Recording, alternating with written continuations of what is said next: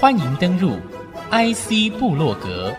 让部落格阁主谢美芳带您网罗市场情报，链接产业趋势，预见科技未来。请登入 IC 部落格。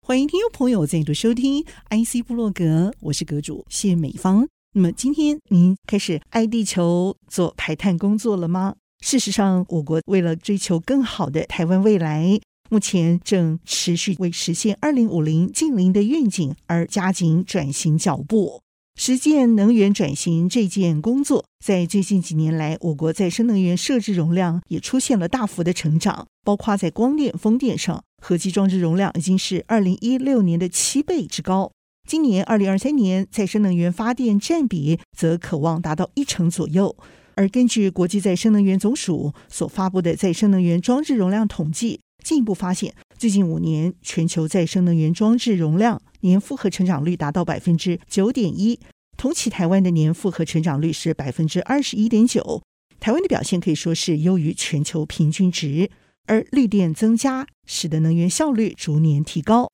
能效评分比也已经跃升为亚洲第二名的国家。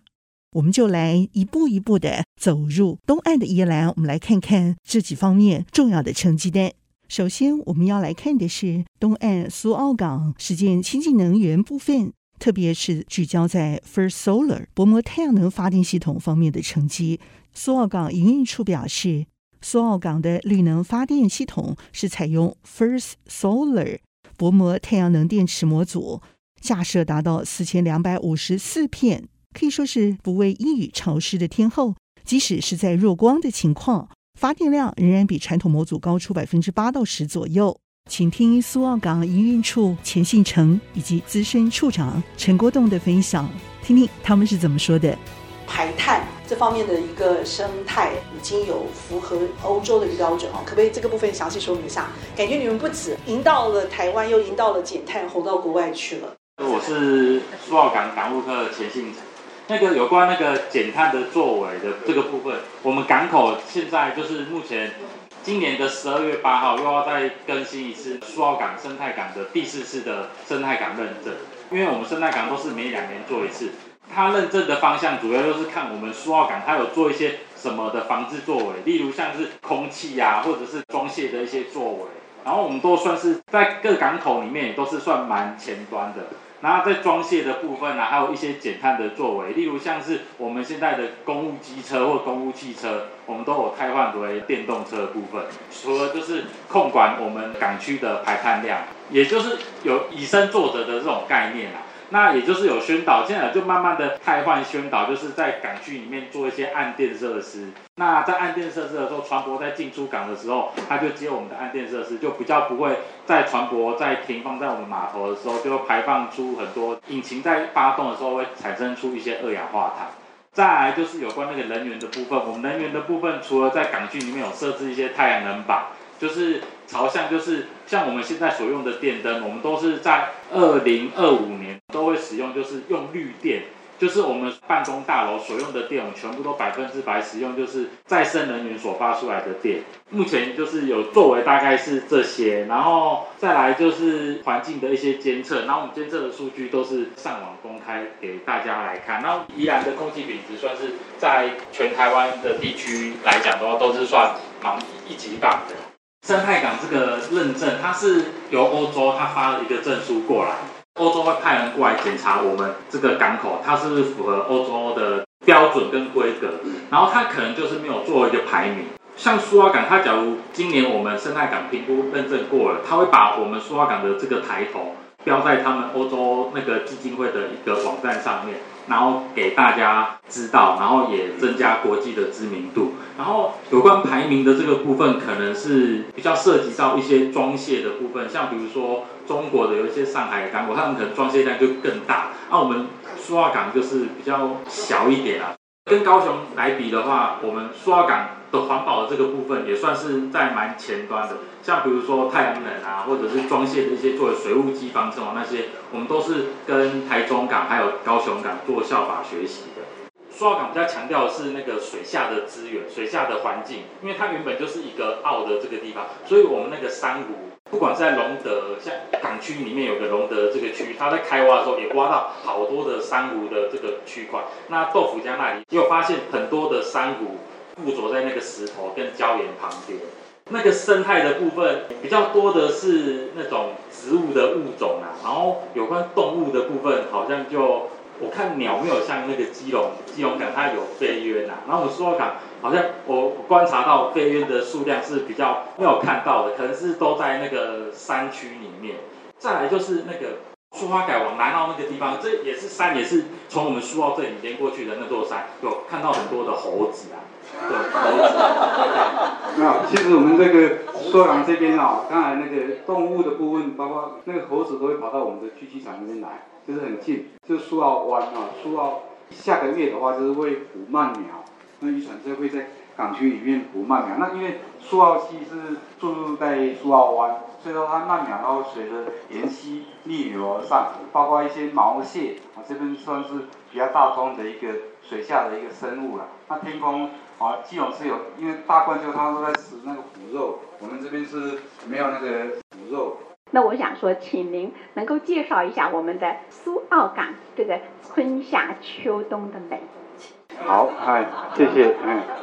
谢谢姐姐提这个好问题哦。我可不可以再补充一个小子题？就是因为刚刚简报的时候有听到您说有提到我们未来会开发观光这个部分，我们觉得好期待哦。台湾的这个海岛文化可以在地方一次呈现，真的太棒了。可不可以顺着讲下去？谢谢。好，那谢谢各位哈，那。苏澳港，因为在南洋平原的那个南端这边，那南洋平原它算是属于啊南洋溪水系的一个冲积平原啊，那这边呃兼具山海之美啊，在春天的话，万物啊蓬勃发展，那这边的稻田都充满了绿意啊，整个是非常的一个漂亮啊。到夏天呢，苏澳这边有苏澳冷泉。哦，苏澳的冷泉是全世界唯二的，一个是在意大利的西西里。听说意大利的西西里的泉源哦，水量比较少，那我们这边非常的丰沛。那因为中央山脉它是石灰岩的山脉，雨水透过石灰岩之后呢，它在湖流就是受压涌出的话，就变成这个苏澳冷泉。它是天然的那个碳酸泉，本身具有疗效，它有一个碱性的，还有一个酸性的啊。就在我们这边，我们苏澳港其实刚好在苏澳溪旁边，这边都是有有冷泉，它是可以泡汤的啊，所以在夏天的话都是相当的美。那秋天的话，我们可能这边就会秋高气爽啊。那在中央山脉这边有一些河流，包括南洋平原等等，都是芦苇，然后呢会芒花啊。这个季节刚很快过了，那可能都有很多的一个芒花。当然了，在苏澳还有包括南澳这边都是属于整个一个体系的哈。那这这边生态是非常的一个丰富。这边包括在南澳这边有有泰雅族啊，啊大啊就是比较靠近的是泰雅族啊，那等于的一个聚居地。泰雅族也这是南澳乡，它有六千个一个原住民，大同乡也有六千个呃原住民，等于是宜兰县有两个原民乡啊，在这个地方风景都非常漂亮，包括。依然可以深度旅游，包括你们可以到太平山，太平山也是属于中央山脉山系的、哦，它有鸠之泽温泉，鸠之泽温泉非常的滑嫩、哦，就你可以从白居易的诗里面可以想象出来啊，温泉水滑洗凝脂，就是它的水是比一般的温泉还滑的、哦，非常的棒、哦。那太平山再上去，还有太平山林场啊，还有太平山那些步道到翠峰湖。还有一个三毛櫸步道，翠峰山毛櫸步道，在十月份的时候，你上去的话是非常的漂亮。还有呢，就是世界的国宝在哪里？在西兰，在西兰西兰山，它有台湾最价值的黄块跟扁柏，就是台湾针叶树里面的那个真武木之一啊，就是台湾的国宝，那个是非常的一个巨大的啊。那边还有六十林步道那边进去的话，都是属于原始林，那边可能比较没有开放，可能要向那个退出役官兵辅导委员会退伍会那边来申请。那依然当然还有一些平地乡镇啊，包括我们知名在台湾的有三星葱啊，是物产啊，三星葱都非常的有名。还有那个礁溪的温泉，不止温泉，还有燕菜啊，空心菜，它是非常的。粗，然后但是吃起来非常的脆啊，就非常的好吃。还有我们南方澳的黑尾鱼啊，每年的母亲节的时候呢，我们去年就捕获了四千条左右啊，仅次于东港。所以说我们这边量非常多啊，等于各个季节都有各个季节的渔获了啊。所以说我们这边是南洋鱼米之乡啊，等于是农产品也很多啊，渔获也非常丰富，山上有木材啊，等于这各方面都可以自给自足了啊。那我们这边的水非常的充沛，台湾唯一没有水库的县就是宜兰县，但是我们并不缺水，就是因为我们的啊地下水资源非常的丰沛，那四周都是森林。森林覆盖，下了雨之后呢，就是湖流，就是受压，然后就变成受压水，就自然涌出了。所以说啊，在那冬天我们可以泡到很多的温泉，包括礁溪还有仁泽温泉啊。地热，地热，你如果去那边会感觉是身处仙山的感觉，对，非常的空旷啊，非常的漂亮，因为它有地热，它现在在地热发电，地热井挖了几千公尺，它自然涌出的一个喷气。然后，配合四周的那个青山绿水啊，感觉是有仙境的感觉，可以安排说一日游。听完这个成功的案例之后呢，需要休息一下，休息片刻，稍后回到 IC 部落格。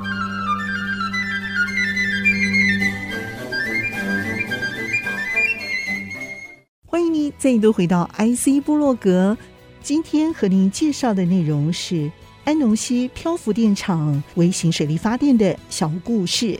一九七七年九月三十日，天皮发电厂与员山发电厂合并，更名为南阳发电厂天皮机组。二零零二年，员山发电厂以遥控运转，成为一座无人发电厂。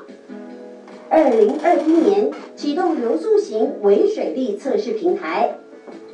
二零二二年，南阳发电厂天皮机组庆祝一百周年。南阳平原物产丰盈，三面环山，一面临海，东北季风与地形让宜兰成为水乡泽国。多雨，水量充沛，百年前就打造了一座小而美的南阳发电厂。微水利民广场提供天线皮休闲农业区发展协会及在地居民作为绿色农业旅游的景点之一。一滴水有好几次应用，为水利民赞不赞？赞。安农溪好不好？好。三星乡美不美？美。台湾电力公司南阳发电厂，感谢您的观赏。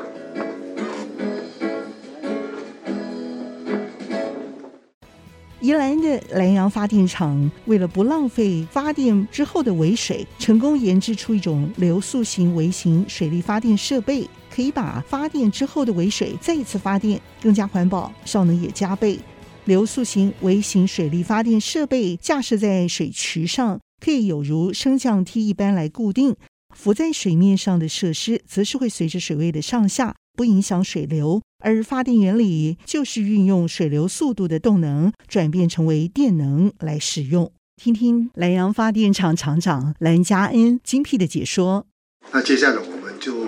进行我们的交流时间。微型发电这一套水电的系统，发电的这个使用率啊，可以增加几成。看这样的一个发展模式相当不错的话，会如何继续做更广泛的一个推广，让这样的一个节碳的效果定下一个比较短中长程的一个具体目标，在二零五零年之前可以逐步的来达成，甚至可以提早达成。谢谢。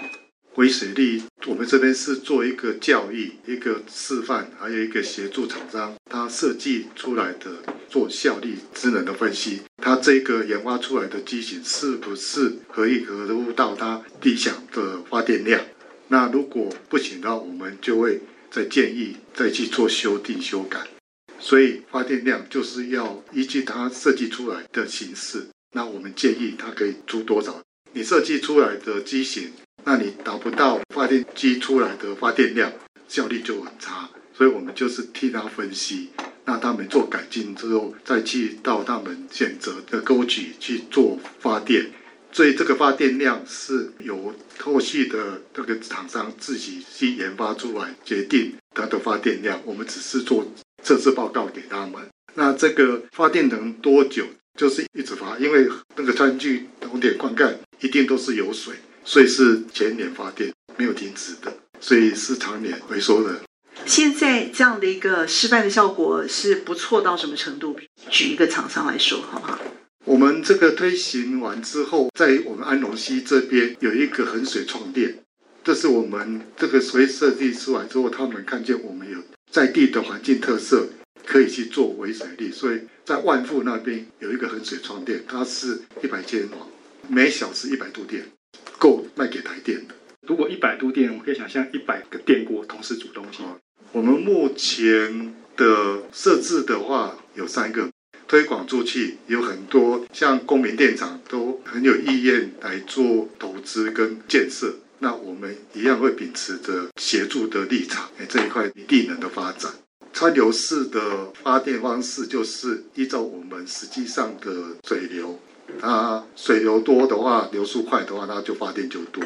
那你水少的流速少的话，它就自然就发电就少。所以等于说，枯水期就是等于有产生多少电力就产生多少电力，这是不可控的，因为它是川流式的。那再来就是我们这边影像部落的话，因为我们现在目前这些很多沟渠，那很多是可以来做这方面的，所以我们这边很多公民电厂都已经在做，向花莲县政府这边去做申请。那等他们申请的专案过了之后。允许他去设置的话，那后续会，哎，我知道的很多家已经在跟花莲县政府申请。那除了微水利之外，还有还有太阳能，他们会在这个沟渠上面下面做水力发电，上面架设太阳能，同时在做地能发电的发展。接下来，我们也要听听经济部德基水库集水区管委会执行秘书邓文贵详细的说明。宜兰有就近水资源的一个运用，可以作为一个节电甚至绿色发电重要的一个平台。就是我们利用这种微水利啊，这个发电其实是一个很好的一个示范的模组。我们是不是可以有计划、有系统、由政府来看这样的一个产官合作？带动成为一条龙的一个生产的一个模式，那透过这样的一个便民产业的一个做法，让更多的水资源可以因此而发电，产生电的这个价值，而让绿电这样的一个经济效益展现出来，是不是有一些具体的建议跟做法？台电现在是做示范，台电以前在做的都是比较大型的水利开发，至于小水利或是微水利这个部分，我们台电也在做。在东部、西部也都同时在做，大概有十几个点。至于微水利这个部分，因为它的发电量是比较小的哈，可能要遍地开花的话，可能要从政府推动，还有那公民的电厂或是相关的补助，因为它开发的过程可能效益上没有这么的大，因为它就是一个点一个点。没有这么大，所以需要有一些补助，或是政府的大力推动，或是说相关的单位，因为水郡的话，农林水利会啊、核专局啊，相关的权责单位哈、啊，要同意才能才能够开发的。所以这部分需要从上而下去推动，啊，相关的单位或是民间的公民团体，或是有 NGO 团体啊，大家共同努力才能够开发这个部分的。所以，所以目前有没有这样的计划？政府一直在推这个计划，像水利署。农田水利会都一直配合政府的政策，水土保持署这些，据我所知是他们都有配合政府的政策在做这些工作了。所以现在应该是点线面的一个对一个距离来看，它只是在点。点的话，再就是慢慢会推广到线，线完然后再推广到面，所以这个部分变成台电是一个测试加上推广，啊，至于要配合的话，可能。要从民间、从中央，还有从相关的政府单位啊，能够一起来推动，才会有这样的成果。宜兰县政府的一个立场，就是希望我在这个地方，因为这样的一个水域的特性，我发展出这个有特色的一个发展模式，然后我提供给中央参考。那也透过媒体的宣传，看看是不是能够引发更广大的一个效应吗？对，今天呃，行政院会带来参观，它基本上就是已经在推动这个工作了。只不过还要再宣导，所以今天行政院来已经在推动这个这些事情。至于能不能遍地开花，可能要跟相关单位一起来合作。因为台湾这个郡路很多，宜兰呐、花莲呐、台南呐、都很多菌路，只不过怎么样去推动，能够让绿能还有再生能源能够推广出去，这个部分我是觉得政府已经在做了，因为政府的二零五零净零碳排这些相关的步骤都已经在做了。市场，想请教的一个问题就在于说，因为其实你们的高度够高，可以看得到怎么样去凝聚揪团全民的力量，让各个领域的专业都可以共同共好，让我们达到绿电效果可以一加一加起来，可能再加下去就是无限大，好这样的一个效果。那让我们台湾就可以有一个比较好的一个绿电未来的发展。那在东岸的以来一直发展的模式的广受瞩目，所以我们很想看看你们对于这方面的一个期待会是怎么样来呼吁政府啊，还有产业界一起来合作。台电公司是政府能源的政策的配合还有推动很重要的一个点哈，所以我们相关的像测试平台，像水小水利啊，微水利也有做，像东部还有各个电厂都有做一些微水利的示范。至于将来怎么样推动这个部分，政府已经有政策了哈，希望能够照着步骤一直做了哈。水路的部分，其实台湾的水是很多的水路，